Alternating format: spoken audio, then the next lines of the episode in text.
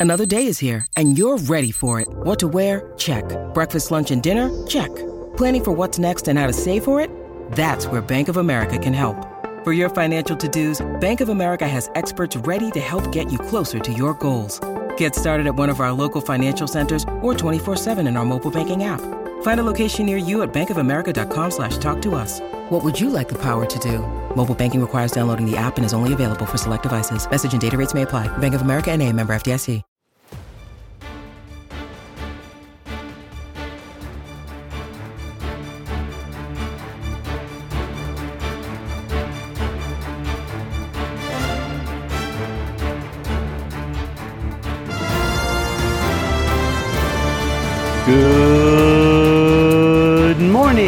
Welcome to the Lakers Lowdown. I'm Anthony Irwin. Today on the show, well, the Lakers went 4 0 in their group uh, in this in season tournament thing.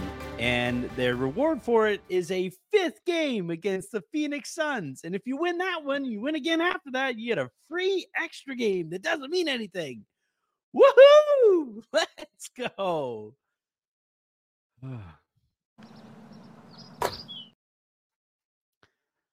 I I think I have now reached the point where I have gotten so much negative feedback to not being over the moon over this thing that I'm like planting the flag in this take or whatever. And I think that some of that's probably going on because I'm just a very stubborn person. Those of you who've been listening or talking to me on this podcast long enough will know, or, you know, we're probably nodding right now. Yeah, yeah, yeah, Anthony, you're pretty freaking stubborn. So I think a lot of that is going on. But like, I, I don't know. My problem with this this tournament this whole time has been what is the incentive to win it? Why should I care? And so far, all that the Lakers have gotten out of this is a fifth game against a top five team in the league. And then if you win it, a bunch of super duper rich people get richer. Cool, I guess. And then uh and, and, and then you play an extra game that like the stats don't even count really? I it's just i don't i don't get it. I don't i don't i don't think i'll ever really get it. Um my favorite thing recently has been every time a close game happens during the in-season tournament everyone's like see? See? The in-season tournament is doing its thing and i'm like you you guys know that like close games happen before this right? Even in the regular season? Like you, entire games have gone to multiple overtimes in the regular season. well before this thing even started. It's like, oh man, the intensity, the intensity. You'll just never get the intensity. I'm like, I, I don't know, man. I've watched plenty of Christmas Day games that feel pretty intense. I've seen division games that feel pretty intense, even in November. It's crazy, right? So look, I, I if you like it, cool. Not going to tell you you're an idiot for liking it.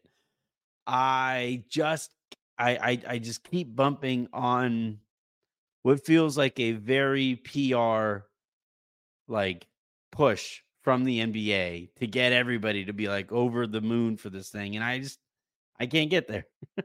I can't. Now, look, if the Lakers win it or whatever, I am definitely calling that the 18th banner and they have one up on the Celtics from here on out. If the Celtics win it, I'm calling it a fake banner though. And it, it, at which point, like, I don't need an extra thing for those annoying fans to like say, you know, puts them above the Lakers. Like, if in in in that case, this whole thing freaking backfired and it all sucked. Um, but it was also funny to see them before the game, the Celtics, right? Before the game, Jayson Tatum was talking about how point differentials force teams to do things that kind of um, fly in the face of like unwritten rules in the league. And then guess what they're doing? guess what they they wound up doing here? Um, as they needed to up their point differential, they were hacking Andre Drummond late in the game to get themselves a few extra points in that point differential. So, like clearly they they sure cared about those uh, those unwritten rules.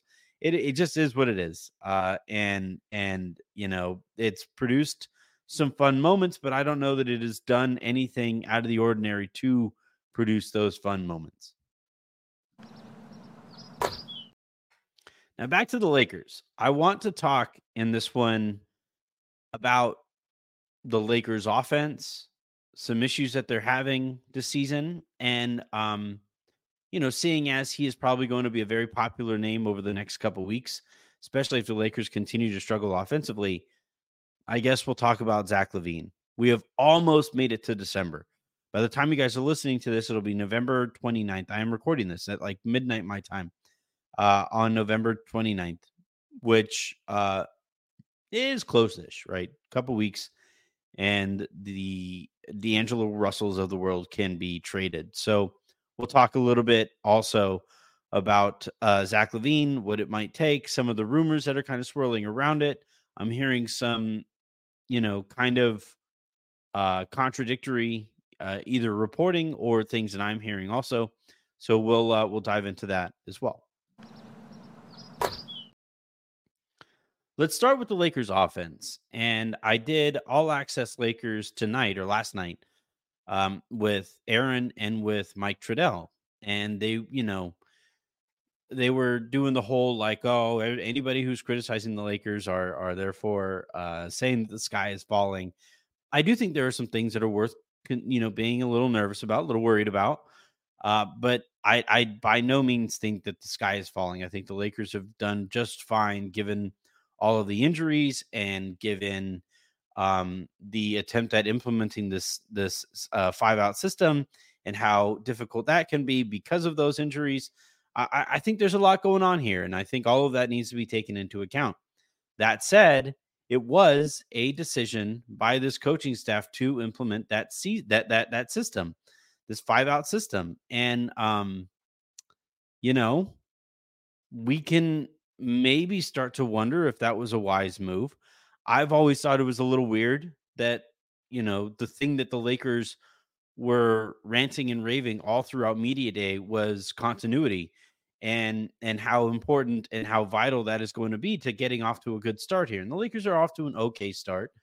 Um, not exactly lighting the world on fire, but also like not digging themselves a hole either.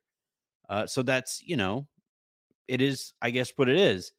But you know, when you implement this brand new system, it takes away any and all continuity that you could have potentially built with or built on heading into this year. And uh, you know, I, I I think that is some of what is going on here. The other thing too is does five out actually fit the Lakers personnel? In some ways, yeah. In some ways, no. I think some players are actually made worse because of this five out pers- uh, system and and because of the way that the Lakers are operating offensively. I think it has looked extra clunky because LeBron and AD want to play a certain way that isn't necessarily the the system that the coaching staff is trying to implement. So I yeah, I think that's the all of that is going on at the same time. But I do think that there are a, a couple stats here that do make me a little nervous as we uh as we as we reach kind of the quarter point of the season. First and foremost, the free throws. Last year, when the Lakers went on their crazy run, um, they were shooting way more free throws than everybody. And you know, I asked Trudell about that on on All Access Lakers last night, and his response was, "Well, the Lakers were playing so much harder than everybody because they were so desperate to get into the play-in tournament, right, and eventually into the playoffs. And then once everybody was starting to play like that again, you started to see that edge kind of dissipate a little bit. I think there's uh, that's I think objectively true. That said, I, I do think five out um, with uh, you know with a roster that doesn't have any real piercing drivers. Like even LeBron will will pierce the perimeter shell, but he usually does so through brute force, right? It is a lot of you know just stick your shoulder or get a shoulder past somebody, and that is how you're now in the key. And you know, D'Angelo Russell, not really a a the, the kind of guard who can just get by somebody on his own. Austin Reaves, I think the whole reason he is struggling um, with pressure the way that he is so far this year has a lot to do with the fact that he isn't that kind of an athlete either.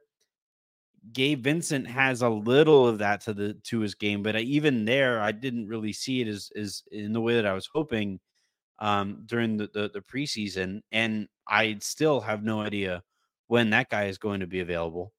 So, you know, five out, like at some point, penetration has to come from somewhere, and so far the Lakers, you know, the way that they're doing it is by setting a ton of screens. Right, Anthony Davis is leaps and bounds ahead of everybody basically right now in terms of screen assist, which is great because I think that makes him a more effective player in some ways. But it also kind of turns him somewhat one dimensional, right? And I think with all of those screens um, and with all of his offense coming off of those screens, it has messed with some of his rhythm throughout the course of a game. Um, and and but but like it's all the Lakers can do right now because again, D'Angelo Russell and Austin Reaves aren't those kinds of guards that just get by people, right? We're going to talk about Zach LaVine here in a bit, and that is kind of the one thing that he would bring that I think would legitimately help the Lakers. Um, but you know, the free throws are a concern, and then, well, all right, if you aren't shooting a ton of free throws, surely you're getting up threes at a decent rate. Nope, per 100 possessions, the Lakers are actually shooting fewer three pointers than anybody in the league. Those numbers may have updated uh, after last night's action. I, I, the last time I looked at that stat was as of you know when the games were starting last night. And at this point in the season, you will see some swings or whatever. But still, like either the Lakers are the worst or one of the worst in in this regard. And you know, at some point the math starts to to concern you a when you need mealtime inspiration, it's worth shopping Kroger, where you'll find over 30,000 mouthwatering choices that excite your inner foodie. And no matter what tasty choice you make, you'll enjoy our everyday low prices, plus extra ways to save, like digital coupons worth over $600 each week. You can also save up to $1 off per gallon at the pump with fuel points. More savings and more inspiring flavors make shopping Kroger worth it every time. Kroger, fresh for everyone. Fuel restrictions apply the, the, next kind of thing that also makes me a little nervous here is uh all right, you're not hitting threes. You're not making free throws. Well, surely you're getting some offensive rebounds, right? To even out that math. Nope. The Lakers right now, uh, as of when I'm reading this, sit at 29th with only eight offensive rebounds per 100 possessions this season. Uh, so like that is really difficult to overcome all of that math on a nightly basis. And I think that is what is leading to feeling like, well, you're beating the shit out of like bad teams, but then really struggling against better ones, right? and I know that I got some flack for saying that or merely pointing out that hey, uh, Darius Garland only played 14 minutes in the game that you're considering like considering the the the, the big win this year. You say maybe it's the Clippers, but they've been a mess this year. Uh, you know, you beat the Rockets. That was, I think, a legit win against a pretty good team, but they aren't like a world beater this year either. So, yeah, like the the the the the, the real like you know the wins that you would hang your hat on just don't really exist. And then you know, look, beating the crap out of bad teams is good, right? Like you have to do that if you're going to compile enough wins to be in the postseason. But you know, when you look at that that stat profile, right? You're not getting to the free throw line, you're not shooting threes, and you're not creating extra possessions uh you know by way of offensive rebounds. And then on top of all of that, let's see, let's look at their uh, turnover number as well. And yeah, they're they're uh turning the ball over more, you know, they're they're uh turning the ball over 15 times a game, which is 22nd worst in the NBA, right? So you're also not being very efficient there either. And again, that stat profile paints a picture that a quarter of a season into it becomes kind of difficult to ignore. And, you know, some of this might be improved, I guess, by getting some guys back. But like your turnover issue, that's not a Jarred Vanderbilt, Rui Hachimura, Cam Reddish issue maybe somewhat Gabe Vincent, because he'll have some more minutes out there and you have like one extra ball handler out there who may not turn the ball over as much. So maybe he helps with the turnovers. The threes, I guess maybe Gabe helps there somewhat. Not really, though. The guys who are going to be knocking down your threes or taking most of your threes, they've been available. Um, the offensive rebounding, okay, Jarred Vanderbilt would help there, and Rui Hachimura would help there, but he hasn't missed a ton of time this year. So, yeah, that like I again, I'm not saying that the sky is falling. I'm saying that that stat profile is enough to like kind of make you wonder, all right, what what is going right here? And you know, again, and I I I don't mean to keep harping on this because I think there are aspects of the five out system that can be good if kind of mixed in well. The only thing is like what we what we've learned about Darvin Ham is he sucks at nuance. Like he is not if he's going to be doing something, he is going full bore in that one thing, right? All right, we're going to play small. We're going to play Austin Reaves at center. We're going to play big. We're going to play three centers. Like it is not you don't find very much in like the middle here with uh, with with Darvin Ham. Um, and that's what makes me a little nervous here as he implements five out. Is like, all right, we are either going to go all five out, or we're going to go all four in, uh, four out, one in, or we're going to go all Princeton, or we're going to all these things. I'm like, okay, sounds exhausting, but all right. But you know, you look at some of the issues that the Lakers are having here. Five out. Well, that's not going to help you rebound if everybody's standing at the three point line you would think that five out would help you shoot more threes, but what it's mostly led to is a lot more operation in the mid range. And it's not ideal because the Lakers don't have a ton of elite mid range jump shooters. Uh, you know, turnovers when the ball is kind of moving around the perimeter as much as it is. And, uh, you know, that might lead to some turnover issues too.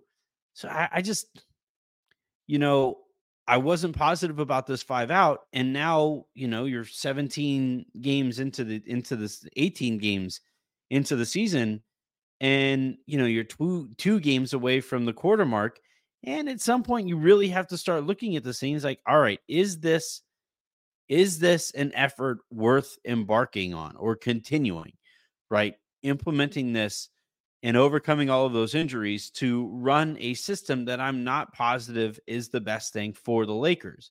And again, it's like I talked to Raj about on on All Access Lakers yesterday, um, or you know the last time we, I was on there. I, you know, five out is very much the kind of thing that you use to ignite the shooting of a Taurean Prince, of an Austin Reaves, of a D'Angelo Russell, right? And allow that to really space the floor for Anthony Davis and LeBron James. But through a combination of those guys just not talking, knocking down the shots that they need to, and defenses just still not caring, even if they do, because at the end of the day, you're not gonna like not shade away from Anthony Davis or LeBron James. Uh, that has kind of led to an offense that has mostly been kind of stuck in the mud. So I we'll see what things look like as guys get healthier. And um, it, reports are right now that Cam Reddish is going to probably play tonight in Detroit. Um, and then hopefully in the next few days, we'll get some kind of an update on Jarred Vanderbilt that he would be nearing a return as well. And, you know, Rui is supposed to be reevaluated in a week after he fractured his nose. And you know, again, like once once the team looks a little healthier and you aren't getting first quarter Jalen Hood Schifino minutes. By the way, that pick, whew, as it stands right now, at watching Jaime Jaquez, uh, again, and I'm a little biased here because you know watch, watching a Mexican actually do things in the NBA has been really fun, and it could have taken place on the Lakers, except the Lakers didn't even work him out. Um, instead, they took uh, Jalen Hood Schifino, who's few minutes so far this year looked pretty bad and hasn't been available much otherwise. So yeah, um, hope that one works out. But yeah, this this kind of statistical profile would kind of lead someone to think, all right, well, if this might not, if those improvements in those in those stats might not happen internally, where could you possibly see those improvements. What kind of player do you need to bring in to help with those improvements? And, you know, I guess that's why to some people, Zach LaVine is kind of sort of interesting. Let's be absolutely clear though. Like a big p a big part of the reason why people around the league really seem to think that Zach LaVine is going to be a Laker is because of the Klutch dynamic. There is no getting away from that. That is always going to be a factor here. That is always going to be something that is at the forefront of a lot of people's minds, and for good reason. It has mattered. That's why Cam Reddish is on the Lakers right now. Worked out. He has looked good this year. But the reason they brought him in was to revitalize his career and and hopefully get himself a bigger contract after the season. Um, but yeah, let's you know the, the the Zach LaVine thing. It's always going to matter that he is a Klutch client. Wearing an LA shirt and a Klutch or no, it was a Klutch jacket or a Klutch hoodie and an LA sh- uh, hat when he was seen out in public with Rich Paul. Like that wasn't an accident. But all right, how does Zach LaVine help with some of the things that we're talking about? Well, um, for everything that I said about the Lakers guards, D'Angelo Russell, Austin Reaves, and to a lesser extent, Gabe Vincent, seeing as we haven't seen him and may not see him again for a little while. Uh, Zach LaVine is that kind of athlete who can just break down. Like if he's getting full court pressure, he's going right by that player and he's using that momentum as a runway whenever he gets into the paint. So, you know, that right there and you know the the analogy I would kind of uh use here is you look at like a team that runs the football well, uh that slows down blitzes, right? You always hear that phrase when you're watching these football games. Well, with so and so starting to run the ball a little well, that'll stop these uh offense or defensive linemen from pinning their ears back and going after the quarterback because they have to worry about gap coverage um, so that the you know the, the the running back in in in question here um, doesn't keep on hurting them for first downs every time he touches the ball. Um, and and Zach LaVine has that same kind of effect where if X guard on the other team keeps pressuring him way too high and he keeps going right by that guard to get into the paint and create create problems otherwise well that's going to slow down some of that stuff right? And and uh, some of that pressure. And um you know in in that regard he would kind of help here the other nice thing with with uh zach and that penetration ability is it doesn't require ad to set as many screens as he has and i do think we've hit kind of diminishing returns in ad setting so many screens because now you're seeing him set some screens here after like getting run into time and time and time and time again. Um, later in the game, you watch him set some of these screens and he's not making contact because setting screens sucks. it, it just does. Uh, so, you know, with, with LaVine, um, maybe not needing as many screens from, from AD when Davis does set those screens, maybe just maybe he actually makes contact uh, as the game goes on because he isn't so tired from setting them earlier in the in, in the game. Um, so I think that would kind of help a little bit. Zach LaVine also a good shooter, um, is a significantly better athlete than D'Angelo Russell. So like like D'Angelo Russell, when we talk about him defensively, he's you know Aaron always uses this phrase right. Scouts will ba- basically talk about you know defenders in these terms where you know for explaining why defense isn't being played and a player might not be playing defense for one of three reasons a they can't physically b they can't mentally or c they just choose not to now LaVine is in that third category and it does make me nervous to hope that somebody who already has a giant contract out in front of him um, just turns it around defensively. Like that, that doesn't happen very often. Normally, when you see somebody start to play better defense, it's because they see that their career and their next contract is on the line, i.e., Cam Reddish, right? As we've seen this season. But D'Angelo Russell, though, cannot play defense physically. Like he just doesn't have the foot speed to guard opposing point guards. So at least with Cam, sorry, not not Cam. Um, at least with Zach, uh, there's a chance that, like, physically, or because he does have some of those physical uh, tools, that maybe just maybe he defends at a higher level than D'Angelo Russell has, um, not just this season, but over the course of his career. So maybe that's another kind of gamble that the Lakers would be making there. Apologies for my voice. It has been fine all night. I'm not sure what's going on here. I don't smoke, so it's not that. So I'm not. Let's get, let's just uh, get through this, I guess. But yeah, with um with Zach, some improved penetration and maybe some better defense, but chances are probably not. Zach would also the Lakers. You look at their uh you look at some of their other numbers here now transition points is not a uh i don't believe that is play type let's see um so i got to try to find oh here we go. Isolation transition. So um you're looking at at the the lakers numbers here and uh, points in transition so far this season, the Lakers are eh, middle of the middle of the pack, maybe slightly above average in terms of number of points that they're scoring um, per game or per hundred percent uh, per game in transition. So you know that's that's that's a good number, and that's how you kind of even out some of the offensive deficiencies that they've had in the half court. Um, again, that you know they're they're and and in terms of like number of opportunities, right? Um, the Atlanta Hawks lead the way with 23 in change uh, possessions per game in transition. The Lakers are one, two, three, four, five, six, seven, eight, nine. Yeah, they're ninth with 20 possessions per game. And um, you know, in in those in those uh possessions, they're generating 22 points so, you know, that's that's a, a decent number there for a pretty good number, I guess, for how they're operating in those uh, uh, possessions, right? So points per possession in transition. Um, again, middle of the pack, 1.1 basically there for the Lakers. Um, so Zach Lowe, God, uh, Zach LaVine is very much a transition player. He leaks out. He likes to dunk.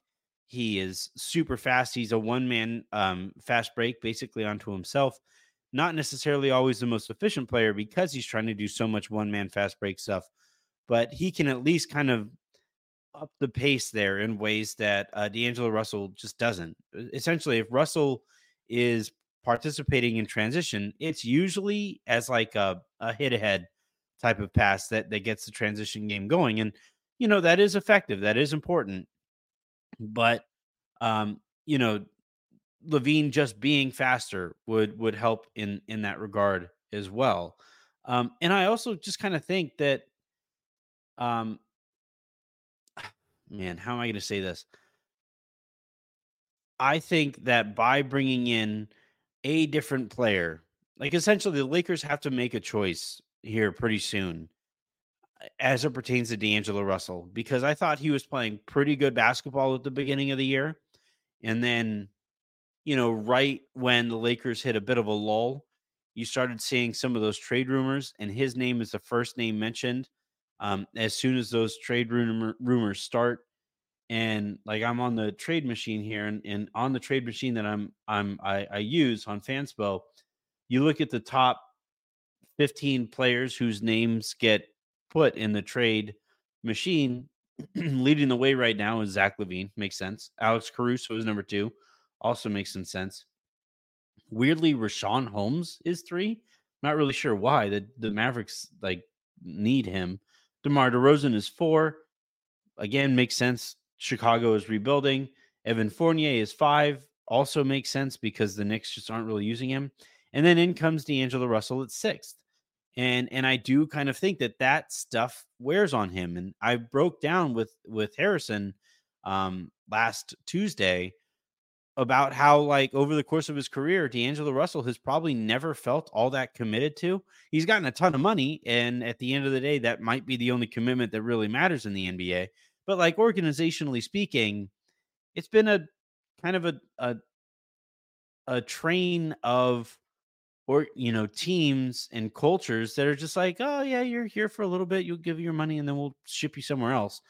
And you know when when he does that again here in LA and now for the second time the Lakers are getting ready to trade him uh not not like literally or not not in uh not figuratively uh the Lakers are like you know actually getting ready to trade D'Angelo Russell again for the second time and and I do kind of think that that kind of wears on him a little bit. So, you know, I think as much as the Lakers can, either they need to like go to him and say, "Hey, you know, sorry, you have the most movable money on our books.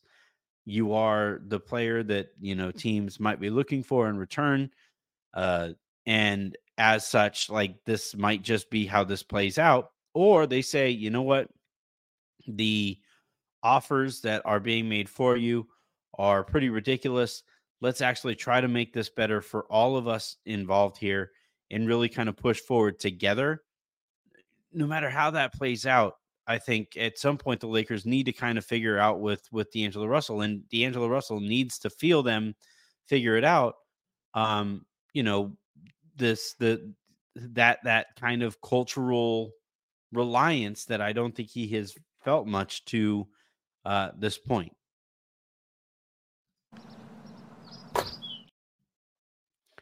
End of the day, though, I I really think that you know a lot of this just kind of comes down to playing better, getting healthier, playing better, and and I think the Lakers can do those things. I think it still is a very talented roster. I think it's a roster that makes a lot of sense. I don't know that it necessarily makes sense for the system Darvin wants it to make sense for. But eventually, maybe you scrap the, the system or you go with a, a, a lighter diet of that system and you figure that out moving forward. But yeah, I, you know, the, the schedule is going to get a little bit easier and you can have a little bit more time with some of these pieces that you are implementing the system with and and maybe you figure things out moving forward So that is going to do it here for this episode of the Lakers Lowdown. While I still have any voice uh, remaining whatsoever, uh, thank you everybody for tuning in.